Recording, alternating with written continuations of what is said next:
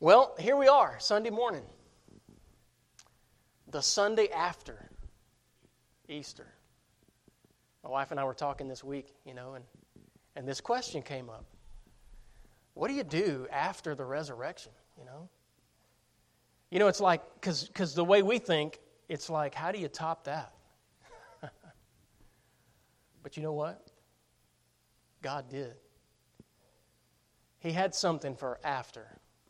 And so we want to get into that today.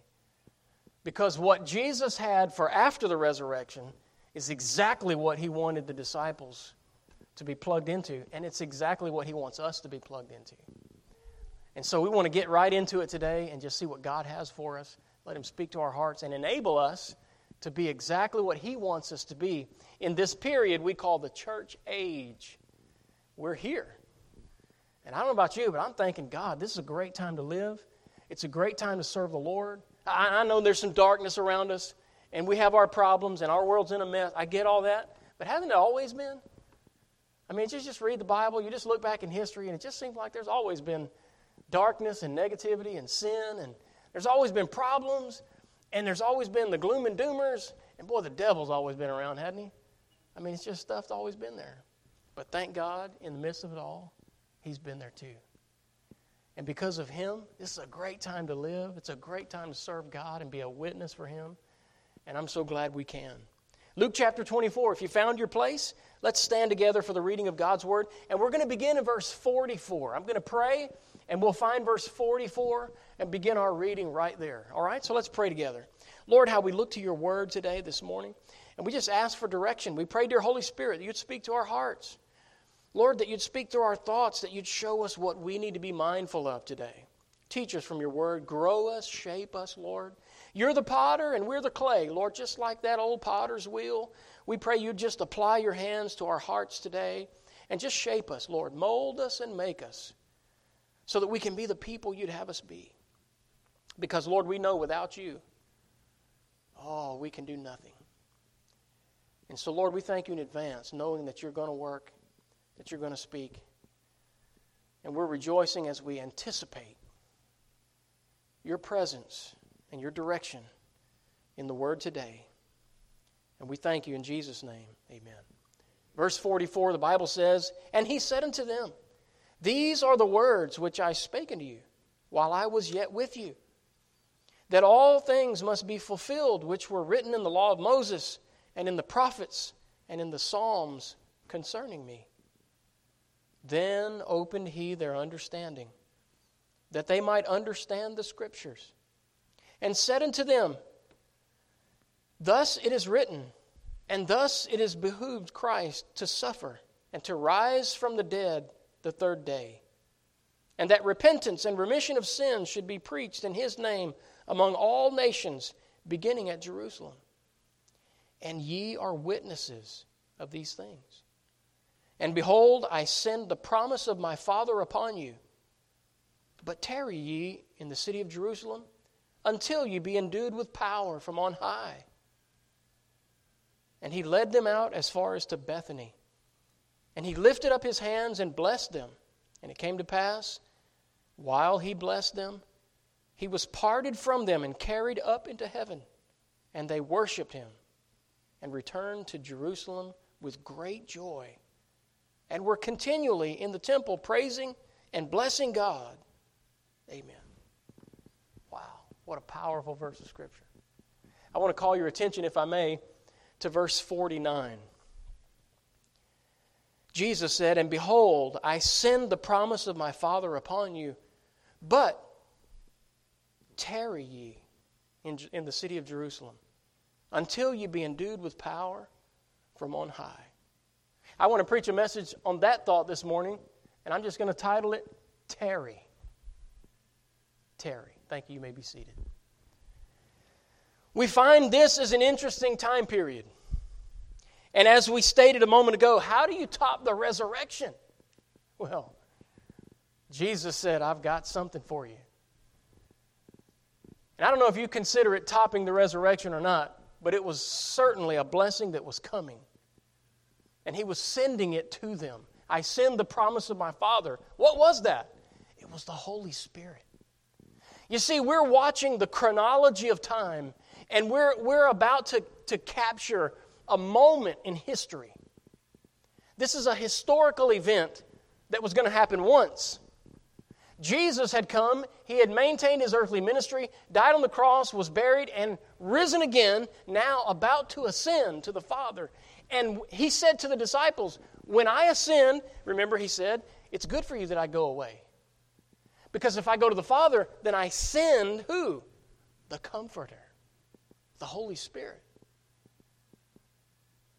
Right? He's going to indwell you. That's what Jesus taught them. So he said, I'm about to send the promise of my Father. He was talking about the Holy Spirit. So Jesus ascends to heaven. In their presence, they watch him. But Jesus said, wait a minute. Don't go preach to all the nations yet. Wait, tarry ye in Jerusalem until you be endued with power from the Holy Ghost. So Jesus ascends, and then later he sends the Holy Spirit to indwell them. That happens just in a, in a couple of chapters later. Well, actually, a book later. Our books are in order. We're reading the end of Luke. All of the Gospels talk about the same events in the same time period. So technically, you would turn the page and be in the book of Acts. This is Luke's version of the account. But the next thing that would happen is we would go into the book of Acts and we would see the acts of the apostles, the acts of the church. Yes, yes, yes but primarily the acts of the Holy Spirit. The Holy Spirit is going to come in this, in this context, in this time period, and begin what we now know as the church age. This was the time period that was overlooked by the prophets.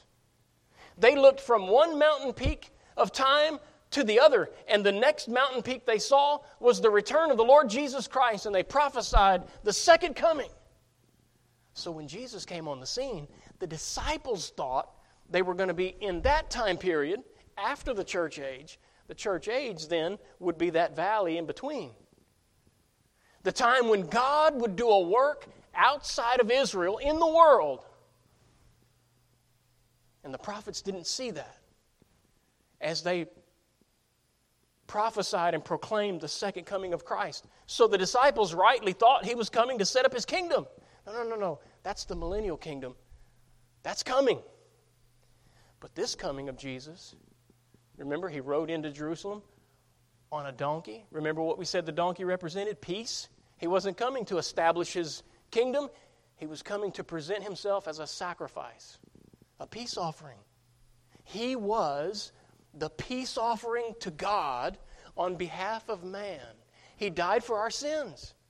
And then he rose from the grave, proving that he had power over sin, death, and the grave, the devil, right? He paid the price of sin, giving him authority to forgive. And so now, when God forgives our sins and He saves someone, it's on the merit and the basis of the sacrifice of Christ. So that it's legitimate, it's legal. So, a legal transaction happens in heaven when a person comes to Christ to be saved. That's what happened when I got saved and when you got saved. By the way, that's what happened when Old Testament saints got saved. But the sacrifice hadn't been made yet. So they went to a place called paradise, Abraham's bosom. Remember reading about that? And when Jesus died on the cross, he set all of those captives free. And they were able to go to heaven after that because of his sacrifice. So, what are we talking about? We're talking about the promise of the Father that the Holy Spirit would come, and from here on, He would indwell the believer. And that's what happened in the book of Acts. You saw those images that they described as cloven tongues of fire, or in other words, split. The word cloven means divided. Divided tongues of fire. So it was some kind of an image that settled on the apostles. That was the Holy Spirit coming down. When the Holy Spirit came down on the Lord Jesus, He came down, and then they said, in likeness of a dove. Remember that? They're just using words to describe what it kind of looked like. That's what we do when we don't have words. we say, well, it was kind of like this. And we pick something that's close. That's what they were doing. The book of Revelation is full of stuff like that. And we have to use likenesses for the things of God because often these are things we've never seen before. How do you describe something you don't know what it is? You only have to compare it to something you know. The disciples were now receiving the Holy Spirit, and in the book of Acts, they set forth and they, they went from being cowards hiding in the upper room to brave soldiers of Christ preaching the gospel in the open town square. Thousands of people were coming to Christ. The Bible says they were added to the church daily, such as should be saved. The magistrates and religious rulers were, were trying to beat them and silence them. They commanded them not to speak in the name of Jesus. The disciples said, We can't help but speak the things we've seen and we've heard. They said, We ought to obey God rather than men. And when they were beaten and persecuted, and when they suffered for serving the Lord, they said, Thank God we were counted worthy. Wow. What made them that way? What changed them from hiding cowardly in the upper room? to boldly proclaiming the name of Jesus, to turning the world upside down, as was said about them. These foolish and unlearned and ignorant men. It was the Holy Spirit, it was the power of God within them. You know, the Bible says we have that. But that's important. God working in them and through them to accomplish not their work, but God's work. Do you know ministry work is God's work? Do you know ministry work is unlike any other work? It's not an assembly line. You know, where they build cars and put nuts and bolts together and pieces come together, and at the end, you get a car every single time. But when you're doing ministry work, you're doing God's work. It's work in the lives of people. You know, you can preach the gospel. Someone could be in this room, but it doesn't necessarily mean they're going to get saved every time. It doesn't mean they're going to grow in Christ. That's why someone can sit in church for 10, 20, 30 years and still be a baby Christian on the inside and still not understand the things of God. Did you notice? The Bible says that Jesus opened their understanding. You know, we get that understanding from Him. And if we don't spend time with Him, there are things we may never get, even though it's written in the Bible. So Jesus said, Hey guys, this work is so important. You know what I need you to do? I need you to tarry. This came after the resurrection. The resurrection was a glorious event, it was the power of God. But before he wanted to launch them forth with the news of the resurrection, he said, Hold on. There's something you need. Wait for it. You know, in our culture, in our day, we don't place a lot of value in waiting. As a matter of fact, it's one of our least liked and least favorite things to do. We hate waiting, right? We don't like going to the doctor. We don't like standing in line. The waiting room is what we call it. As a matter of fact, there's some people even write books about, you know, periods in your life where it seems like you're in the waiting room. Oh, nobody likes that place. You know why? Because we don't like to wait. But sometimes God does his greatest work in the waiting room. Sometimes that duration of time that we think is totally pointless and worthless is where God is doing his greatest work. Maybe for them, maybe for some it's the oven where God's just God's just baking all those ingredients together, just letting everything settle, just letting everything formulate, just letting it take shape. God works in our hearts and minds in that time period. And he's now telling the disciples, hey, you just need to tarry. And so I want to speak on that thought tarrying today, tarrying. You know, there's some things that we need to learn to wait. There's things, there's things that we need to wait for. There's things that we need to seek out. You see, God wasn't telling them to tarry just so they could be sitting there. God wasn't saying you need to wait just so they could let some time pass. God was telling them to tarry so that something very valuable, something important could happen during that time while they were present and there. God said, I need you to be in this place so that certain things can happen. You see, because the Holy Spirit's coming. And I need you here in this in the right spot so you can receive what he has. And if you want to be effective and powerful as a servant of God, as a born again believer, then you too. You need to tarry and receive what God has for you so that when you go forth, you go forth in His power, not in your power. Because the Bible says, not by might or by power, but by my Spirit, saith the Lord. That's how things are done in God's work. You know, you and I, we need to tarry in this matter of Bible reading. There, we need to spend a little time. We need to hit the pause button, and we need to let some things go by. We need, to, we need to hit pause on life and pause on activities. We need to hit pause on some friends. We need to hit pause on that, on that cell phone. We need to hit pause on that internet. And we need to give God some time and we need to open His Word. I don't care if you read it on your phone or the computer or if you read it uh, with a literal book like this, but you need to read it. We need to tarry in the Word. Notice the disciples had some of that. I want you to look at verses 44 and 45. We read them a moment ago, but look how important this is to our passage. Here, Jesus, it says in verse 44, and he said unto them, These are the words which I spake unto you while I was yet with you that all things must be fulfilled, which were written in the law of Moses and in the prophets and in the Psalms concerning me. You know, we don't usually think of reading the Psalms and reading about Jesus, but we are. Because there's some symbolisms there. There's some, there's some chapters that are written that, that really actually describe Jesus and either what he has done or what he will do. Very powerful. And the next verse says, This is when, uh, or excuse me, verse 40, 45 says, Then opened he their understanding that they might understand the scriptures. Hey, let me tell you something. That is a Bible class I would have liked to be in. Right? You know, one day we're going to, one day we're actually going to do it. We're going to sit at Jesus' feet. He's going to teach us. Man, that's going to be, that's going to be better than any sermon you ever heard down here. Good. So that's what he was doing. But in that lesson, what did he do? He reached back and he said, Hey, remember that word I shared with you? And he pulled it up to the surface. Right? And you know, God wants to do that kind of work in your life.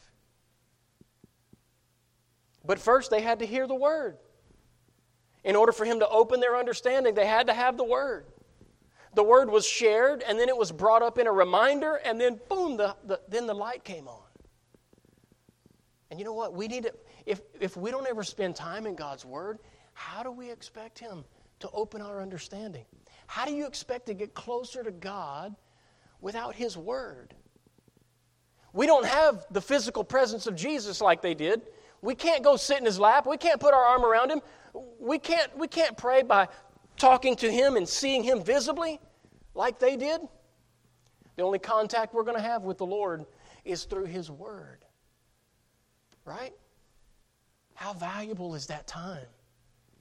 And you know what? When we enter into our reading time, when, when we read the Word of God, we don't need to read it like the newspaper, just kind of scan and catch the highlights. No, we, we need to slow down and we need to really thoughtfully, carefully, prayerfully, we need to read it thinking, what does this mean to me? What's God saying to me? Right? What can I do with this? What does God want me to do with this? And when we read the Word, we need to read it allowing the Word to speak to us. Somebody said it like this it's, it's not so much of how much of the Bible do you read, but how much of you does the Bible read? Whew, that's why James said reading the Bible is like looking in a mirror. And he compared it to a mirror. You don't look in a mirror and then go away and forget what you saw. No, not if you're like most of us. We look in the mirror and, whoa, whoa man, we start. Well, we got to fix that, right? Why? When we look into God's Word and we see pride, we look into God's Word and we see anger, we look into God's Word and we see wrong motives and intentions, right? Carnal desires. We, we need to fix that. We need to say, oh, man, Lord, Lord, help me. Right? So, the Word makes a difference in our life. Look at verses 5 through 8, the same chapter. Back up a page. And notice the Bible says, And as they were, were afraid and bowed down their faces to the earth, they said unto them, Why seek ye the living among the dead? He is not here, but is risen. Remember how he spake unto you when he was yet in Galilee? What are they doing? They're reminding them of, of the word, saying, The Son of Man must be delivered into the hands of sinful men and be crucified the third day and risen again. Look at verse 8. And they remembered his words. Oh, yeah, he told us that. You ever had that moment happen? Have you ever been, been thinking, you know, maybe you were caught up in, in life and stuff was going on, and then bing, the Bible just came to your mind. Something you heard in Sunday school, maybe a message or, or, or a verse you read, maybe that morning even. Comes back to your mind, and God uses that to show you what to do. That's what was happening here. God was trying to show the disciples what they should be doing. Guess what? We're leading up to what's coming next. And they should know that. Why? Because of His Word. Remember what He said? Hey, guess what? You can't remember it if you never heard it in the first place. So we've got to take time to get in the Word. This book is more important than life itself. And if we're going to be what God wants us to be, we got to we got to tarry. We got to pause. And we got to make a little time to spend right here, just letting God speak to us. Just getting familiar with what God said, with what God wants, finding out what God values. So that when we get up and go do life, we can do it His way and we can be in His will. You know, sometimes I'm afraid we, we just miss the, some of the basic stuff. We have this desire, we want to live for God, we want to serve God, we want to do His will, but somehow we're going to totally bypass His word. We're going to do it without Him. no, friend. What did Jesus tell the disciples? He said, Without me, you can do nothing. And you remember that's when they all got in the boat and went fishing? These professional fishermen, right? Look, these, these guys run around bass trackers and all this stuff today, man. They, they got all this technology. Look, they didn't have nothing on the disciples. They knew where to go to find those fish. They didn't have a bass boat and a tracker, and they didn't have a trolling motor, but they knew how to fish anybody knew how to catch fish, they knew how to catch fish. So, can you imagine how shocked they were when they fished all night and they didn't catch not one, not one? And the next morning, children, have you any meat? The Lord standing on the shore. He'd probably been watching them all night. No. He said, Cast your net on the right side, and you shall find. They probably thought, man, who's this guy think he is? Don't he know we're, you know, we know what we're doing? One of them probably said, yeah, we, we did that two hours ago. All right, well, let's do it again. Let's, let's just give it a try. It won't hurt anything, right? Throw it out. All of a sudden, their net's so full, it's about to break. It's pulling the ship under. Whoa! oh, man. If we just would remember, He knows, right? Why don't we just why don't we just do it his way? Why don't we just come to him and get what we need? You know, we want our life to be that kind of successful, but somehow, like the disciples, we think we can go do it without him. And the Lord reminds us not by might, not by power, not with your great education. No, by my Spirit, saith the Lord. That's how we get things done for God. Through His strength, through His power. That's why Paul said, I can do all things through Christ, which strengtheneth me. He didn't say, I can do all things through my academic training in the Pharisee religion. No. He said, I count all of that but dung, that I may know Christ and the power of his resurrection. And then he said, I can do all things through Christ, which strengtheneth me. Powerful word. They remembered his words. God's word's important in our life. Hey, you know what? We need to, we need to tarry in prayer. We need to pause so that we have time to pray. And you know what? If you want to be what God wants you to be, you're going to have to make time for God's word. You're going to have to make time for prayer. Luke 18 1, Jesus gave an illustration one day because he was trying to teach us. And this is what it says He gave this parable so that we could learn that men ought always to pray and not faint.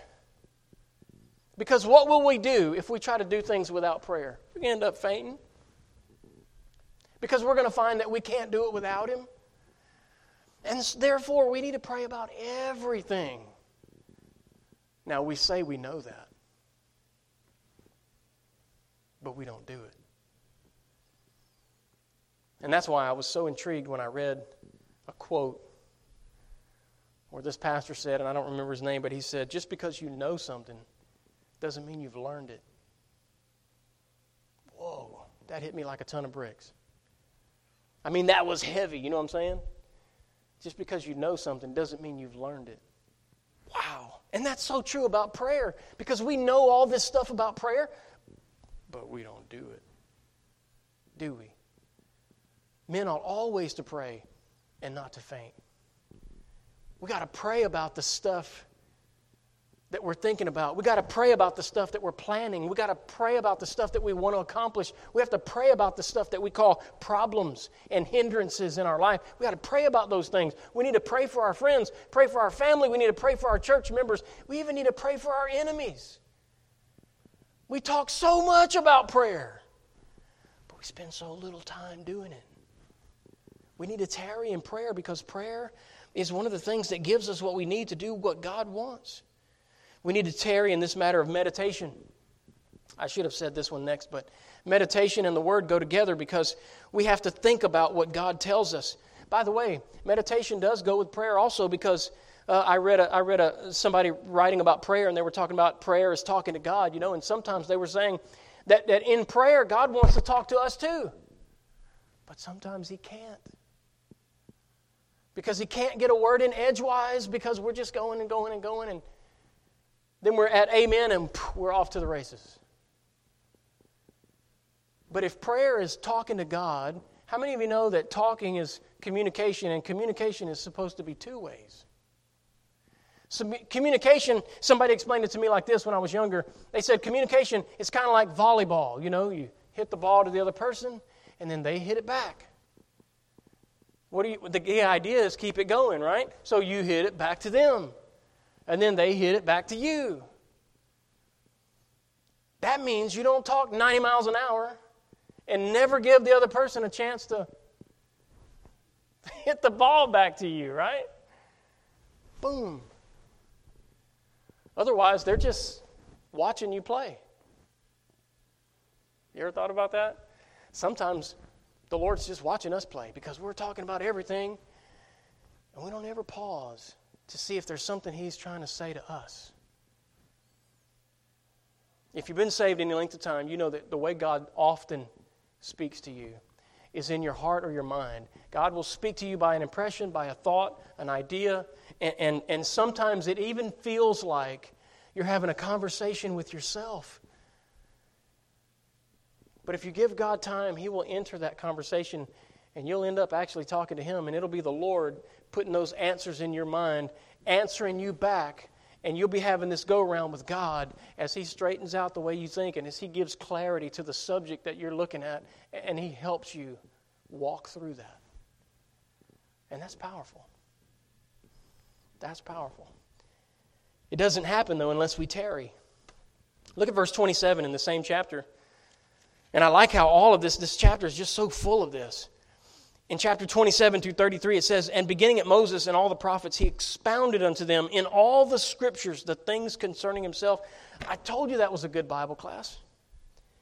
And they drew nigh unto the village whither they went, and he was made as, as though he would gone further. And they constrained him and said, Abide with us, for it is toward evening, and the day is far spent. And he went in to tarry with them. And it came to pass, as he sat at meat with them, he took bread and blessed it and brake and gave to them. And their eyes were opened, and they knew him, and he vanished out of their sight. And they said one to another, Did not our hearts burn within us while he talked to us by the way, and while he opened to us the scriptures? And they rose up the same hour and returned to Jerusalem and found the eleven gathered together and said, The Lord is risen. We saw him. Oh, man, I bet that was a time. Hey, do you know, sometimes coming away from your time of reading the Bible and praying, sometimes it's that exciting. Because if you take a little time to meditate, and when we say meditate, we mean think on what you read. Think on what you're praying about and listen to see if God speaks to you. That's meditation. It's focused thought. And often when we when we allow time to let the word of God soak in, when we understand it, we have time to think about it. We see that God speaks to us through that. And it's so exciting that in verse 32 they said our hearts burned within us. They got so excited. That comes from being in touch with God. You know what? What made them so excited is He was here, right? And you know, sometimes your, your quiet time, your devotions feel like that. Oh, man, I met with the Lord this morning, I'm telling you. Well, that happens when you connect with Him in thought, when He speaks to your heart, when you pause and give Him time to do that. It's so precious, it's so important, it's so vital to the Christian life and you know what? So often we go from the resurrection and we want to go to Pentecost. But Jesus said, no, no, no, no, no. He said, tarry first. Tarry. We need to tarry in Bible reading, meditation, prayer. We need to tarry in our performance. I'm sure they wanted to get busy. I'm sure they wanted to please God. But they needed something before they set out to preach Pentecost. They needed a connection with God. They needed to be close to Him. They needed Him working in their life. They needed the power of the Holy Spirit, and they didn't have it. Now, look, we don't have to sit around waiting for the Holy Spirit to come fill us. He's already here now. Remember, we said that was a historical moment. That happened 2,000 years ago. After that, everybody who got saved got the Holy Spirit immediately, like what they were waiting on. Let me show it to you. Turn to Ephesians chapter 1.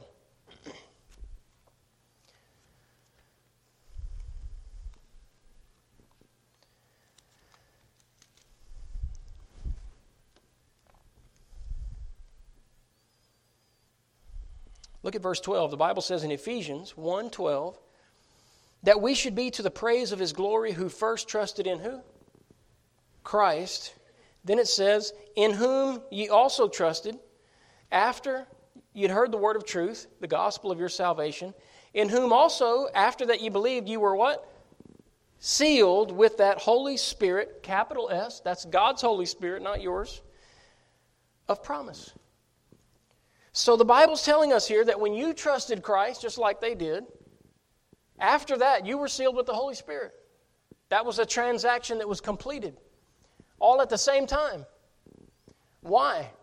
because now we're in the church era. We're in that time period called the church age. It's the age of the Holy Spirit. It's now when it's not Jesus physically, personally uh, here on earth working among men. Now it's the Holy Spirit in the world working among us. Remember, Paul said, one day we're going to be raptured out of here. The Lord's going to call us home right? But he said, Until then, only he who now letteth will let until he be taken out of the way. Who is that? The Holy Spirit. He's the one who hinders sin, who hinders the work of the devil. He's holding back the work of the Antichrist, giving us a little more time, a little more time. One day it's going to be time's up, and God's going to call the saints home. And when we leave this world, guess who's going with us? This world will then be devoid, absent of the Holy Spirit's presence to hold back the tidal waves of sin. And I'm telling you, you haven't seen nothing like what's coming when he moved out of the way. I'm glad I'm not going to be here. Amen. You can stay if you want, but I'm going. the Holy Spirit. So the Bible tells us when we received Christ, We were, we were uh, sealed with the Holy Spirit of God at the same time. Praise God for that. And then in verse uh, chapter 4 verse 30 same book ephesians chapter 4 verse 30 it says and grieve not the holy spirit of god whereby you are sealed unto the day of redemption that means the holy spirit you, he, you got him when you got saved you were sealed with the holy spirit and you're going to keep him until you stand before god the day of redemption all during your life guess what he'll never leave you nor forsake you hebrews 13 5 we have that presence of the Holy Spirit. So we're not, we're not tarrying, waiting for Him to come to us like they were. He's already here. We're tarrying to make sure we're in fellowship with Him, to make sure we're connected to Him. Like Jesus said, I'm the vine, you're the branches. Every branch that abideth in me. We want to abide in Christ. We want to make sure our fellowship is intact. We want to make sure that connection is made. Then, when we go out, we can go in the power of the Holy Spirit and we can do our witnessing and we can do our service, our performance. We can live our Christian life and have His power as we do it. That's Pentecostal power. And you know what? We miss seeing God do great things often because we don't take time to tarry and make that connection first. And then go forth in His power to do whatever it is we're trying to do. You know what? When we're tarrying, we're not just sitting. When we're tarrying, we're not just waiting on Him to come. Remember, He's already come. So for us, what does this tarrying mean? It means that we need to tarry seeking Him. It's a time of anticipation. We seek Him in His Word. We try to find Him on every page. We seek Him in our prayer closet. And we go to the Lord in prayer, we talk to Him, and we give pause, and we allow Him to speak back. And we seek Him in our meditation. We think about, we just sit, and maybe with a cup of coffee, in quiet, without the TV and all of that, and we sit and we just think about the passage of Scripture we just read, and we think, now, what does that mean for me today? How do I use that? What does God want me to do? And we allow God to guide our thoughts and speak to us. We're seeking Him in these moments, and we want to seek God. Let me show you what the Bible says about seeking Him. If you'll turn quickly, look at Psalm 105. And we're almost done. Psalm 105, just some great verses here about seeking the Lord. Psalm 105, verse 4 says, Seek the Lord and His strength, seek His face forevermore. You know, so often we seek the hand of God. We want God to do things for us. But how often do we seek His face? How often do we seek who He is? just to get to know Him better. We need to work on that. The Bible says in Proverbs 28 5, turn to the next book, the book of Proverbs. Proverbs 28 in verse number 5. The Bible says, Evil men understand not judgment, but they that seek the Lord understand all things. What does that mean? It means God gives us understanding, He's our source. And if we're going to be the kind of people that understand things, about life and, and, and practical things, how the Bible applies to life and stuff like that, we got to seek the Lord for that. We got to let Him give us that. That's where we get it from. Look at Mark chapter 3. The Bible says even about the apostles, and this is the same plan for us. In Mark chapter 3, verse number 14, the Bible says, And he ordained 12 that they should be with him and that he might send them forth to preach. Notice, our time being with him comes first. Because without that precious time, without getting connected with God and being filled with His power, you could go forth to preach and you'd have nothing worthwhile to say without spending time with Jesus. You know, the same thing is true for us. Without Him, we can do nothing. We're not going to be effective Christians. We're not going to be powerful workers of the Lord. We're not going to have this powerful Spirit of God displayed in our life if we don't take time to tarry for that. We need to tarry and we need to seek Him until we're full full of his love. John 3:16 says for God so loved the world that he gave his only begotten son that whosoever believeth in him should not perish but have everlasting life. Full of his word. Psalm 119 says thy word have I hid in my heart that I might not sin against thee. Full of his presence. Psalm 16 verse 11 says thou wilt show me the path of life in thy presence is fullness of joy at thy right hand are pleasures forevermore full of his power. Romans 15 13 says, Now the gospel of hope or excuse me, now the God of hope, fill you with all joy and peace in believing that you may abound in hope through the power of the Holy Ghost. You know, when we tarry and we seek the Lord and we're full of His love, full of His word, full of His presence, full of His power, hey, then we can go forth and turn the world upside down. You know, that's what they said about the apostles. These foolish and unlearned men, they said, man, they're turning the world upside down. They're filling the whole world with His doctrine. Well, they had to know it first. They had to spend time with Him first. Because without the resurrected power of God, they were scared hiding in the upper room. and so often that's where we find ourselves. And if you want to get out of that, you're going to have to spend some time with God. Tarry, Let's bow in prayer.